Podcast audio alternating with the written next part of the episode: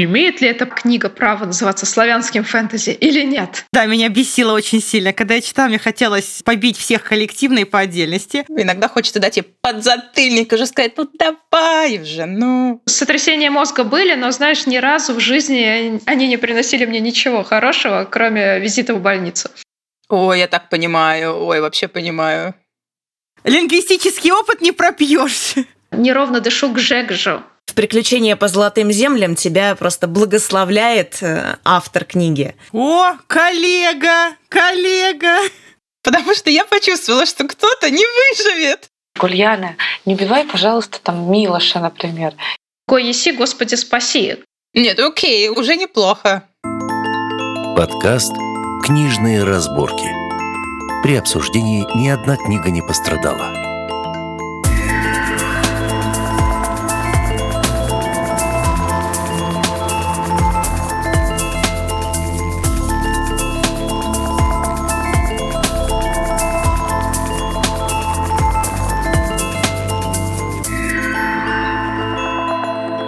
Доброго писательского, дорогие слушатели! В эфире наш подкаст «Книжные разборки». Я его ведущая Зоя Ласкина.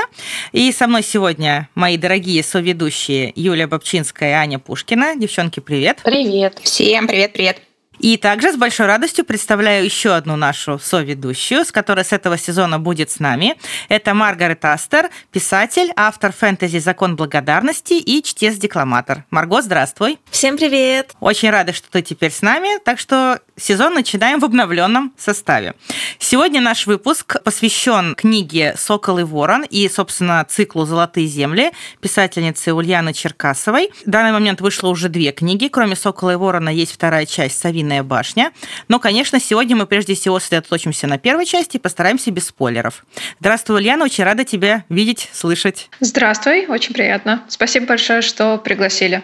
Ульяна, вот мы совсем недавно прочитали э, твою книгу «Сокол и ворон», буквально на днях закончили, и я хочу сразу у тебя поинтересоваться, а когда к тебе пришел вот этот интересный сюжет и как это произошло? Потому что кому-то сюжеты снятся и во сне приходят. Есть у нас вот такие люди. А кто-то сидит злоумышленно над ними трудится. Как к тебе это пришло? Я скорее как раз из э, второго разряда, то есть мне приходит какая-то идея, и потом я уже ее раскручиваю. А, никогда мне сюжеты не снились, а даже если что-то очень интересное снилось, и я просыпалась с мыслью, надо срочно записать, я уже забывала об обо всем через пять минут. Простые пути — это не мой выход, поэтому просто сидишь, думаешь и раскручиваешь постепенно идею, которая пришла в голову. Ничего готовенького, да? Не так, чтобы яблоко упало, бац, и сокол Нет, ворон. к сожалению. Сотрясения мозга были, но, знаешь, ни разу в жизни они не приносили мне ничего хорошего, кроме визита в больницу. Понятно.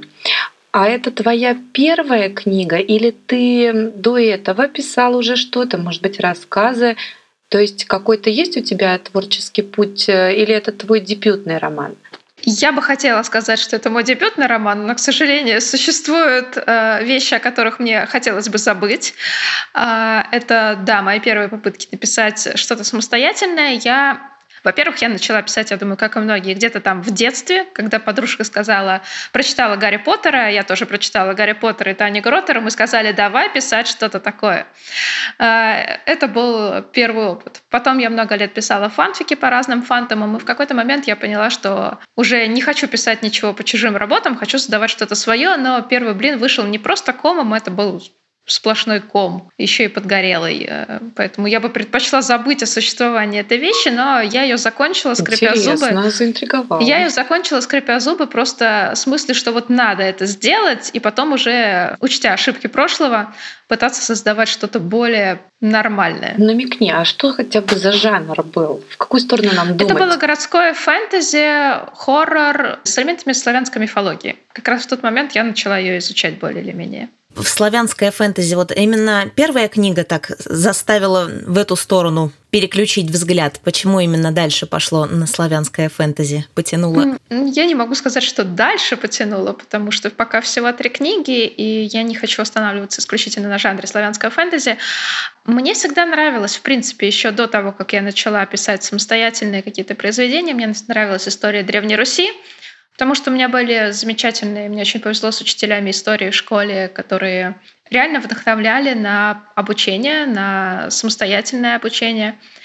А, и мне был как-то интересен, наверное, в первую очередь как раз большим количеством темных пятен период Древней Руси. И точно так же славянская мифология э, из-за своей э, недоизученности, из-за того, что нам очень мало неизвестно, а, мне был очень интересен э, этот э, раздел науки исторической и мифологической. Ты вот эту историю упомянула, а что ты, в принципе, изучала? То есть какая у тебя профессия? Есть какая-то жизнь, кроме не имеет писательства? никакого отношения Да? к моей писательской деятельности абсолютно. Я лингвист по образованию, Ну учительница как же. английского и французского О, языков. коллега, коллеги, коллега.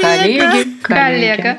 Учителя вошли в чат в большом Ну, количестве. ну, ну. Кого больше всего можно найти в любой профессии? В любой профессии больше всего учителя.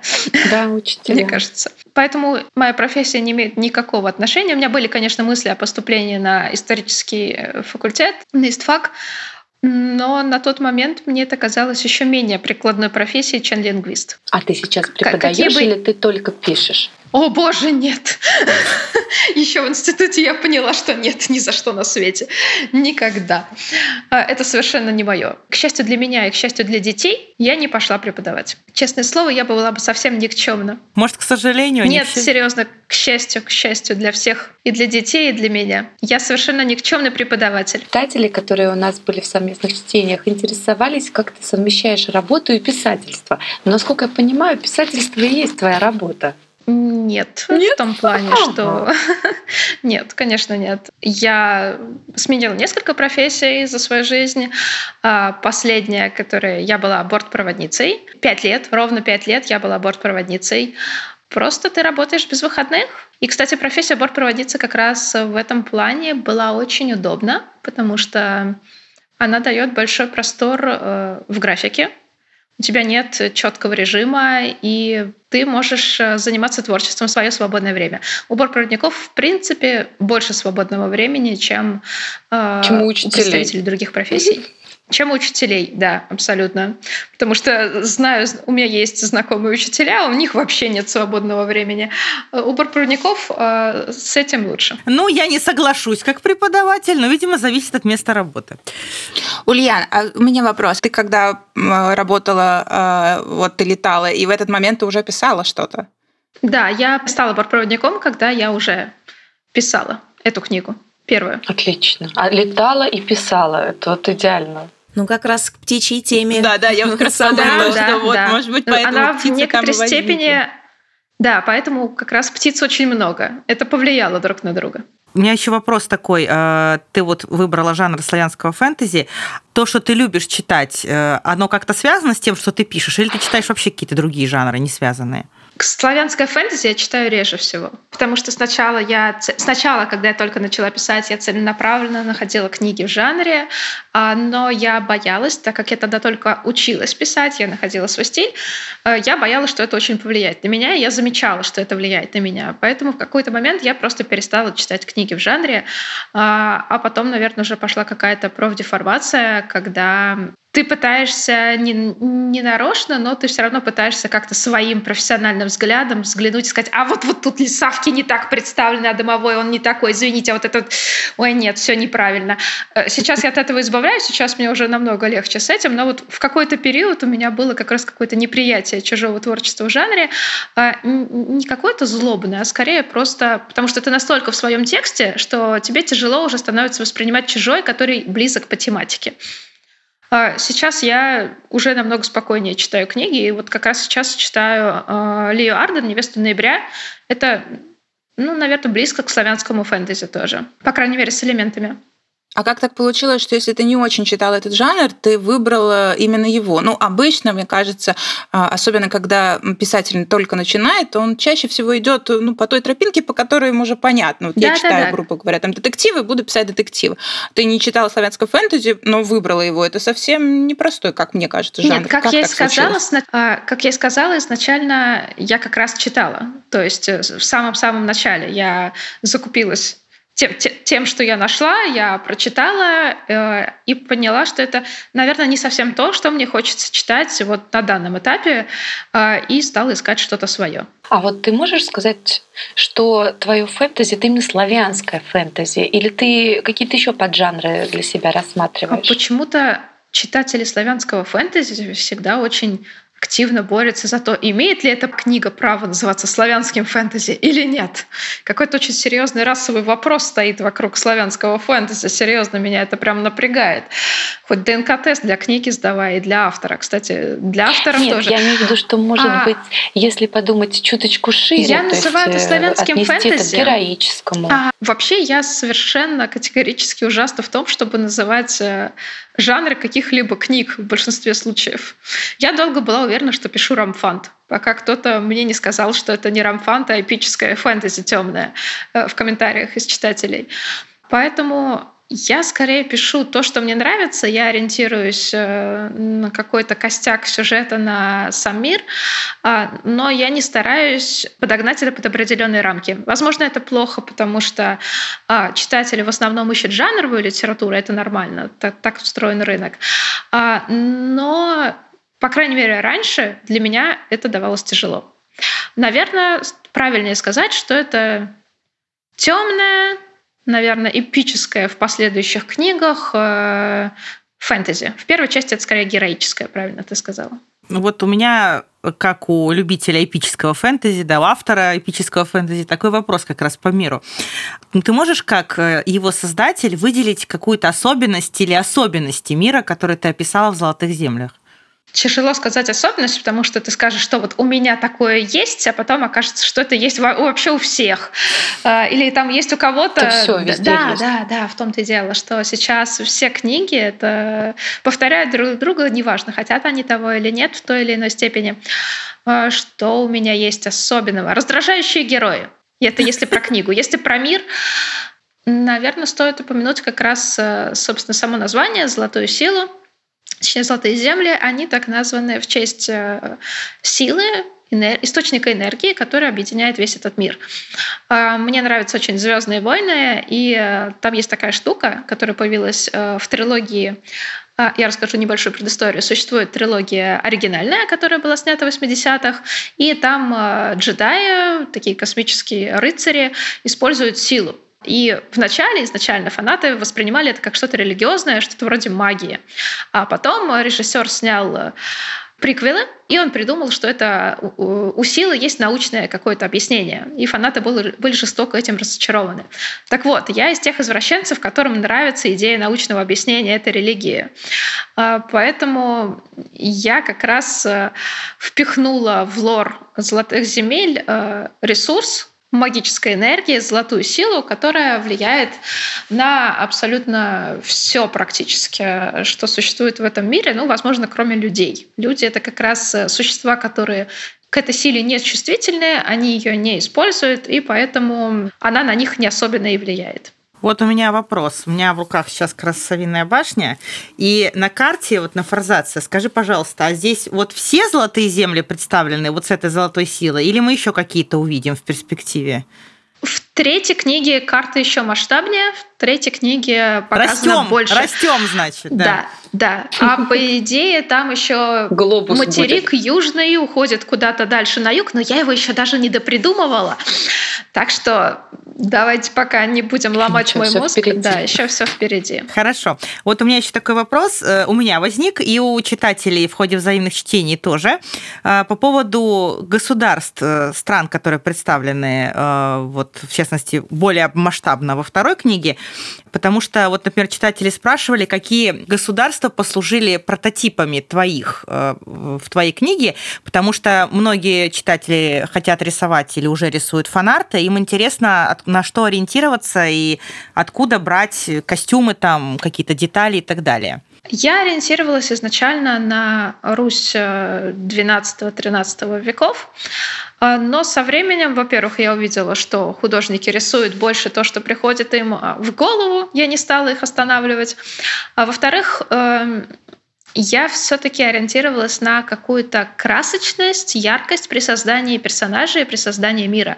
Я понимаю, что, наверное, тот внешний облик, который существовал действительно на Руси 12-13 века, он, наверное, не такой яркий и запоминающийся, как э, костюмы более поздних веков.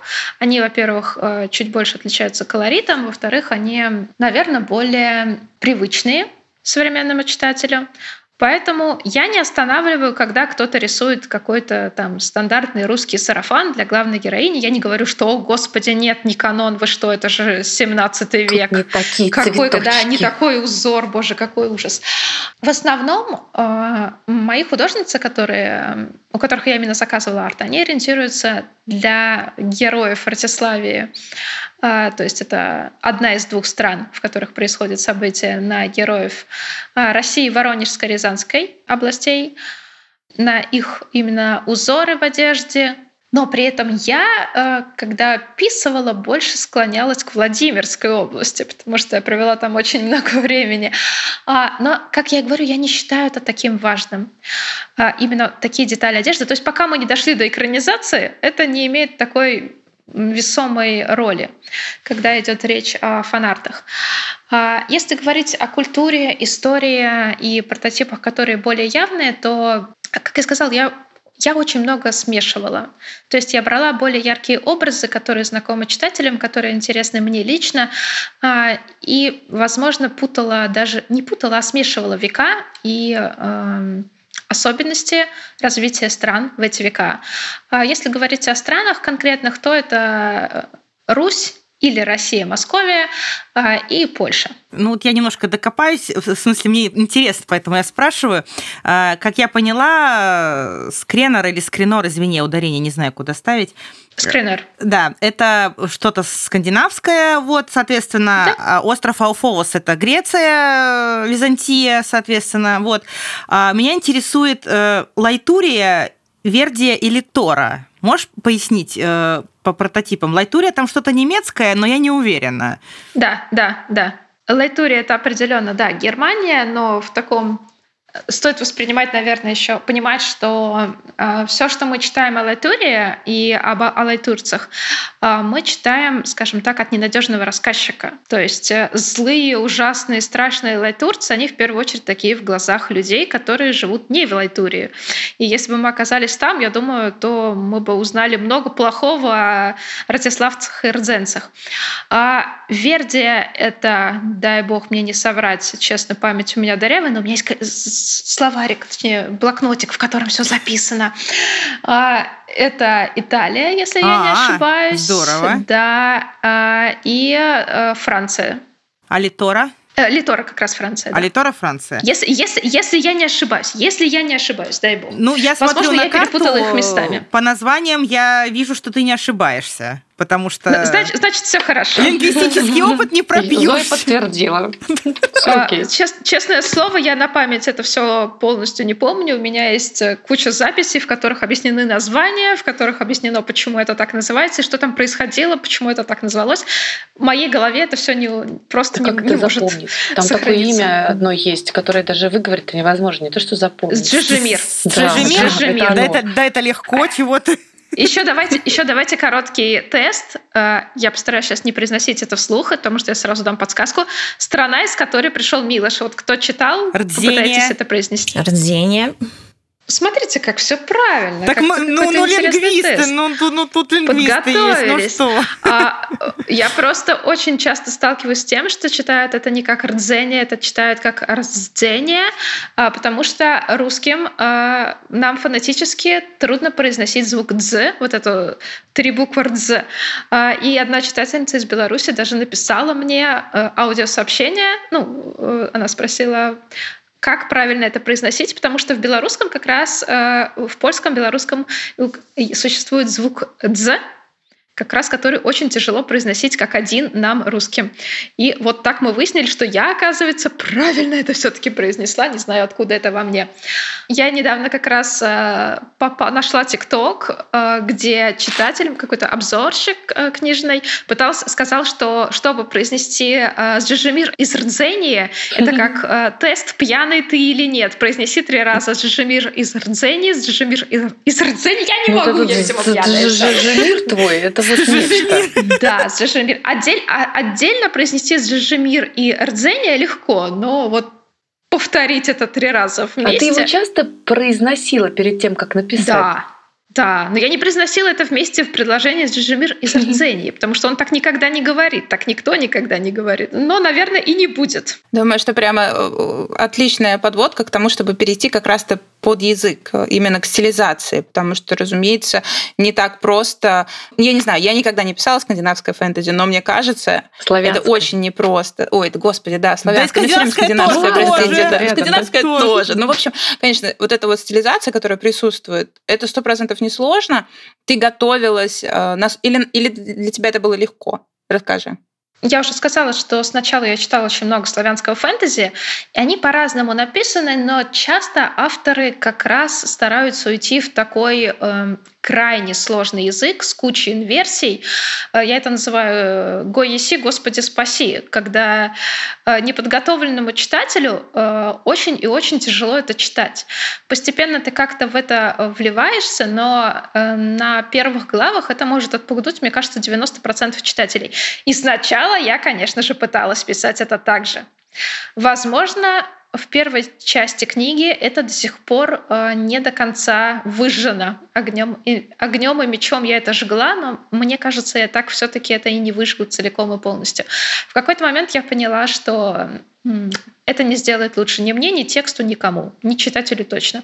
Поэтому я стала писать как можно проще, насколько это возможно, А, но, наверное, что-то от этого первого опыта во мне осталось и на меня повлияло. Поэтому пишу я, наверное, немножечко все-таки как-то замудренно, возможно, не уверена. Мне тяжело судить со стороны. Да я бы не сказала. Я бы тоже должна сказать, что это Ну, значит, для меня... выжила.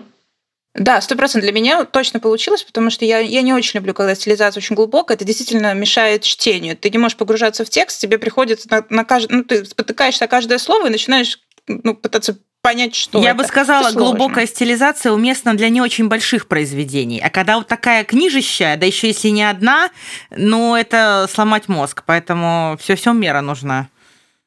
Я думаю, еще от целевой аудитории зависит. То есть я-то пишу с э, Young Adult, и э, читателю более молодому это точно страшно и жутко. А, наверное, что-то более вдумчивое, вроде Семеновой, э, наверное, и, и более медленное, наверное, по динамике, оно, наверное, уже лучше ляжет. Но у Семеновой все равно нет такой жесткой стилизации.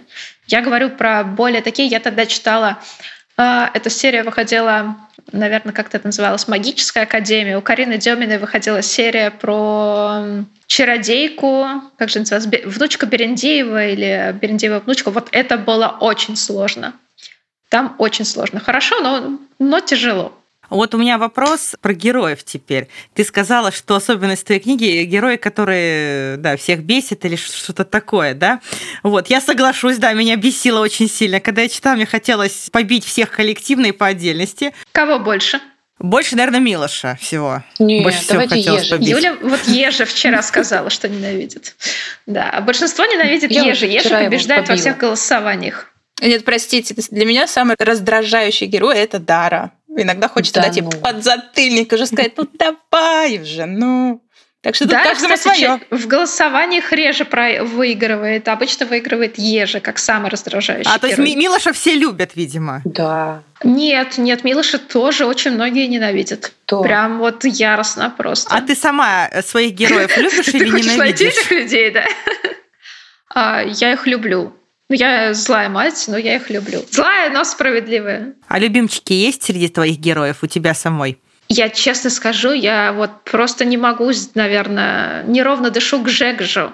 Да, еще один мужчина со странным именем, он появится только во второй части. А, Слушай, я ну не ты скажу. на один просто квадратный там сантиметр этих Ага, я мужчин учту. Я учту. пламенных. хорошо. Мне кажется, это заметно по тексту, насколько я к нему неравнодушна. Мне кажется, это заметно. Героев в книге очень много, и самое интересное, что мне редко попадались книги, где даже сложно понять, кто же действительно главный герой. Ну, как бы на первый взгляд кажется, что Дара, но потом, если мы вспоминаем, что это ритейлинг на э, Финист, ой, по- по- помогите мне. Я, Да, я сама Соколова. Финист, Да, да, Сокол, спасибо. В общем, э, тогда точно становится понятно, что как бы главным героем должна быть Веся. Ну, Веся тоже вроде как не главный герой. Вот вопрос такой. А как тебе кажется, из всех твоих героев, кто именно тот, который двигает сюжет? Вчера как раз задавали этот вопрос. Мне тяжело на это ответить. Я бы сказала, что из-за Милоша началась вся дребедень, и Милошем же эта дребедень закончится. А, наверное, Дару легче всего воспринимать как протагониста, потому что на ней завязано очень много сюжетных э, каких-то переплетений. Без Вечка бы тоже не обошлось, а Ежи просто... Он просто такая темная лошадка. Он вроде бы просто мимо проходил, но при этом он оказал очень большое влияние на сюжет, и если бы не его э, теневое влияние, очень многих событий бы не, не, не было. Поэтому я бы сказала, что четыре все-таки главных героя, но у всех по-разному распределено экранное время. Больше всего, пожалуй, его удары. Поэтому удару легче всего воспринимать как э, главного героя. Хорошо, поговорим тут немножко про продолжение. Я попытаюсь сейчас у тебя спойлеры какие-нибудь э, э, выманить. Так уже, по-моему, спойлер был, что там вот Милошем все закончится. Смотри, просто вот спойлер, ты спойлерит. Я говорю как, как раз-то про третью часть, ее все ждут. Если я правильно помню, ты сказала, что ожидается в конце мая так? Надеюсь, надеюсь, да. И еще я в какой-то твоей социальной сети прочитала, что ты сказала, что вы с Кирой, Кира это редактор, договорились в третьей части на обложке, как ты так написала? Нарушить правила. Нарушить правила так. серийности. Да, О да, чем да. речь? Расскажи. Ну или хотя бы а, намекни. Я разрабатывала, мы с художницей моей Лидией разрабатывали эти обложки, если я не совру, в 2019 году, а, когда я уже закончила историю и поняла, что нужно будет делить ее на три части, если я хочу ее напечатать, потому что я изначально писала это как две части, но а, поняла, что настолько большой текст ни одно издательство не возьмется печатать в двух томах, и мне придется делить это на три. А, тогда я обратилась к твоей художнице, мы стали разрабатывать концепции обложек для трех частей сразу, чтобы они были очень похожи, а, чтобы у них была какая-то общая тональность. А потом мы их сделали, я хранила обложку третьей части в большом секрете, никому не показывала и вообще тряслась под над подушкой. ней. Да, примерно так, под подушкой, плакала на нее. А, а потом, когда дело дошло до третьей книги, я поняла, что ее надо изменить. Не то чтобы надо, но будет очень хорошо, если мы это сделаем. А, поэтому там сейчас на обложках э, первых двух книг, э, в принципе, одна композиция, э, герой, который противостоит какой-то стихии, а, которая является главной угрозой или главной загадкой этого тома. То есть в первой части это Дара Сокол и Ворон. Дара противостоит э, хозяину Великого леса, самому лесу. Вот она стоит такая маленькая против чего-то такого большого и страшного. А во второй книге это Ежи, который стоит спиной к Савиной башне, а, потому что книга называется «Савиная башня», и в основном, в принципе, мы будем крутиться всю, весь том вокруг нее. В третьей книге я решила это правило нарушить. Я, кстати, думала, что... Но я еще не начала читать вторую книгу, я думала, что это Милош. Я не, не думала, да, что это... голосуем за Милош. Я была почти уверена, что это он. Я тоже была уверена. Я понимаю, да. Я понимаю, многие уверены. Да, это ежи. Ну, их, их тяжело, со спины их тяжело различить. Что-то он больно красиво одет. Ну, просто красный на, снег... ну, красный на снегу хорошо смотрится. Ну, что поделать? Ну, красный на снегу хорошо смотрится. Мара и Морок это доказали в очередной раз.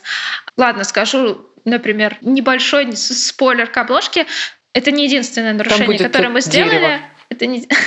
Просто дерево. Там будет облако. Скажи хоть что-нибудь. Там будет надпись, там точно будут буквы. А, если в, если в первых двух обложках а, это цельный, цельная иллюстрация, то есть а, Дара стоит на фоне леса, и на заднике обложки тоже лес. Точно так же у Савиной башни то есть это цельная иллюстрация, то, что, то, что находится вокруг, территория вокруг Савиной башни, то у третьей части на заднике будет находиться не то же, что находится на передней ее части. Ну, так Загадка себе спойлер, если честно, так себе. Ну, ну, ну извините. Нет, окей, уже так. неплохо. Слушатели уже что-то Простор для воображения теперь. появляется. И будут там, наверное, птицы, я думаю. Какие-то да, птицы. Да, там будет несколько птиц. Ну, я даже думаю, это не... Давайте про спойлеры. Птицы в великом лесу, птицы — это совы. Это будут совы. Mm-hmm. Хорошо. А, кстати, вот у меня нет совиной башни. Там на обложке есть какая-то Есть. птичка? Да, сова. Да, Есть. да. Есть. Там есть сова, да? Да, Ульяна, я как чтец-декламатор не могу обойти стороной тему аудиокниги. Ну, во-первых, для всех непосвященных я хочу сказать, что аудиокнига начинается со вступления Ульяны, и хочу сказать огромное за это спасибо, потому что это просто плюс 100-500 э, к, авт- к атмосферности, когда в «Приключения по золотым землям» тебя просто благословляет э, автор книги. Спасибо. Это идея как раз редактора Киры. Еще чуть-чуть про аудиокнигу. Вот мне интересно, подключали ли к тебя к выбору, собственно, чтеца? Да, мне прислали на выбор трех актеров, и я практически сразу поняла, что это должна быть Мария Тропина, потому что, во-первых, у нее очень глубокий, интересный голос. Во-вторых, повествование ведется от четырех разных героев. Они разные не только по э, характеру, но также еще и по полу. То есть это три мужчины и одна девушка. А выбирать... э, Я, я хотела, чтобы это читала все-таки женщина. Мне казалось правильным, что эту историю будет читать женщина. И у Марии Тропиной как раз очень хорошо подошел голос к тому, чтобы озвучить э, не только женского персонажа, но и мужских, как мне кажется. Да, я, я согласна. В принципе, сам результат, итоговую книгу, ты ее целиком слушала? Я слушала отрывками, раз- разными рандомными отрывками, потому что послушать всю книгу, если честно, после того, как я сдала книгу, мне ее с каждым разом перечитывать текст все сложнее и сложнее. Ой, я так понимаю. Ой, вообще Потому понимаю. что я начинаю думать о том, что, господи, надо скорее все исправить, а уже все не исправишь. А, Поэтому переслушивать или перечитывать сейчас книгу это настоящая боль. Я перечитывала несколько отрывков, делала парочку видео для ТикТока с этой озвучкой. Скажу как э, человек, как зритель этих видео в ТикТоке, что получилось шикарно. Мне Спасибо. вообще безумно, безумно нравится э, то, как ты ведешь аккаунты. Единственное, скажу, что жаль, что ты там редко лицом появляешься. Очень хотелось бы видеть больше автора тоже. А Я целенаправленно это делаю, потому что, во-первых, я не очень люблю работать перед камерой. А, во-вторых, все-таки мой блог больше про мир, а не про меня. А, И рассказывать я хочу больше именно про мир, развлекать читателя в него. А мое лицо будет так или иначе выбивать из атмосферы. Оно будет все-таки делать больше акцент на авторе, что, мне кажется, именно в случае «Золотых земель» не самый лучший вариант. Ульяна, а что будет тогда дальше, когда ты начнешь писать что-то другое, и там будет уже другой мир, и не будет он связан с золотыми землями? Да, куда ты нас Поэтому я создала пока маленький, маленький полудохленький Инстаграм, в котором заставляю себя, но очень редко э, вести хотя бы хоть как-то страничку. Пока у меня просто не хватает на это сил. Я думаю, что читателям будет так или иначе интересно, и Возможно, возможно, золотые земли именно как ТикТок э, я так или иначе переведу уже в более личный аккаунт, в том плане, что буду рассказывать о другом своем творчестве. А Инстаграм золотых земель останется чисто Инстаграмом золотых земель, а вот моя маленькая страничка позволит мне рассказывать о чем-то другом. Слушай, ну и сразу возвращу тебя к твоему новому творчеству. Ты что-то пишешь дальше? Работаешь уже над чем-то другим? Да, но на данный момент я пишу именно по золотым землям. И кое-что не по золотым землям, но пока даже не представляю, что из этого выйдет. То бишь нам, возможно, надо ожидать какой-нибудь спиновчик по золотым землям?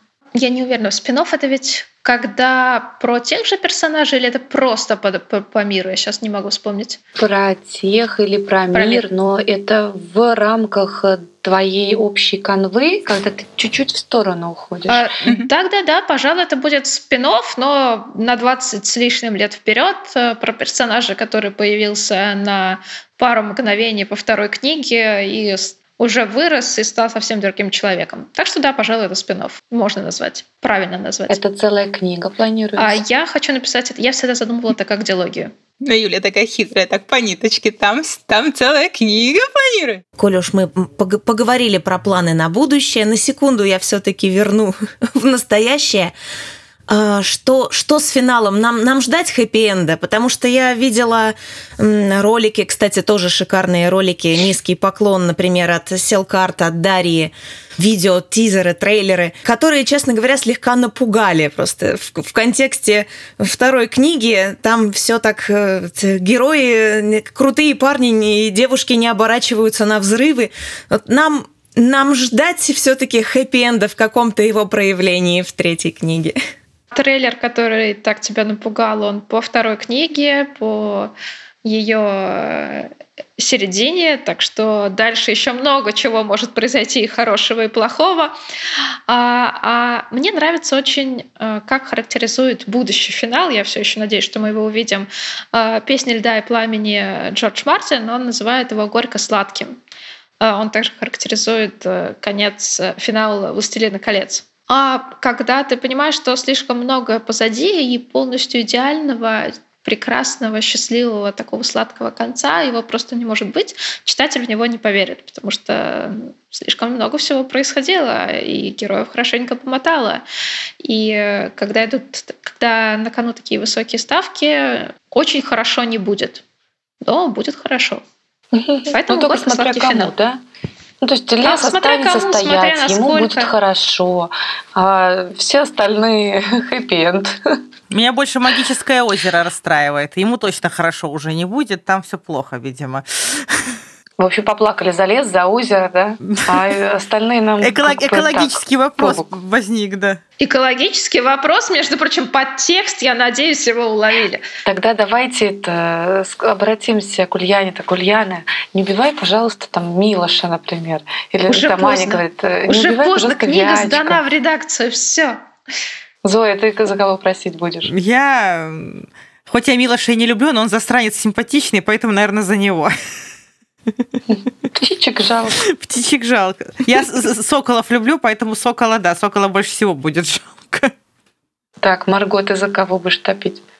Ну, я попрошу тогда заезжий, мне жалко мальчика. Ну что же его обделили вниманием? мужиков не Мой маленький. А с девчонками там как хочешь. А как же женская солидарность? Я боюсь, тут Ну, э, что я вам другие скажу? механизмы включились. Я вам скажу, что поздно пить боржоми. Книга уже сдана.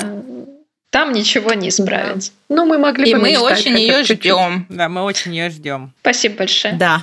Спасибо. Что, на этой радостной ноте, наверное, будем Очень завершать. нота такая, ноточка. Сладко-горькое. Да, на сладкой-горькой ноте в ожидании финала «Золотых земель» да, мы будем зафиналивать и наш выпуск.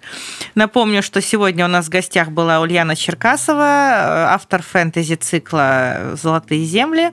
Вот на данный момент вышли две книги. Первая «Сокол и ворон» и вторая «Совиная башня», а третью «Птицы великого леса» мы ждем в мае. Надеюсь, что она в мае выйдет. Спасибо большое, Ульяна, что была сегодня с нами. Спасибо большое вам, что позвали. Ну, я думаю, что не последний раз. Когда-нибудь, может быть, в другом цикле, который ты напишешь, мы еще Когда пересечемся. мы прочитаем просто третью книгу, мы Ох, когда я его напишу. еще раз. Или напишем мне свои претензии, потому что я почувствовала, что кто-то не Или выживет. соберемся, соберемся поплакать над финалом коллективно. Да, В любом коллективный да. плач. Да, в любом случае, пока что финал впереди. Надеюсь, что каждый найдет там что-то, на что рассчитывает. В принципе, хорошие книги, они обычно такими и бывают. Напомню, что сегодня э, вместе со мной, меня зовут Зоя Ласкина, наш подкаст «Книжные разборки» мне помогали проводить мои дорогие соведущие. Аня Пушкина, Юлия Бобчинская и наш э, новичок, которого мы торжественно представили, с которым мы надеемся поработать долго и плодотворно, это Маргарет Астер. Спасибо большое, девочки. Все, до следующих выпусков. Спасибо. Спасибо.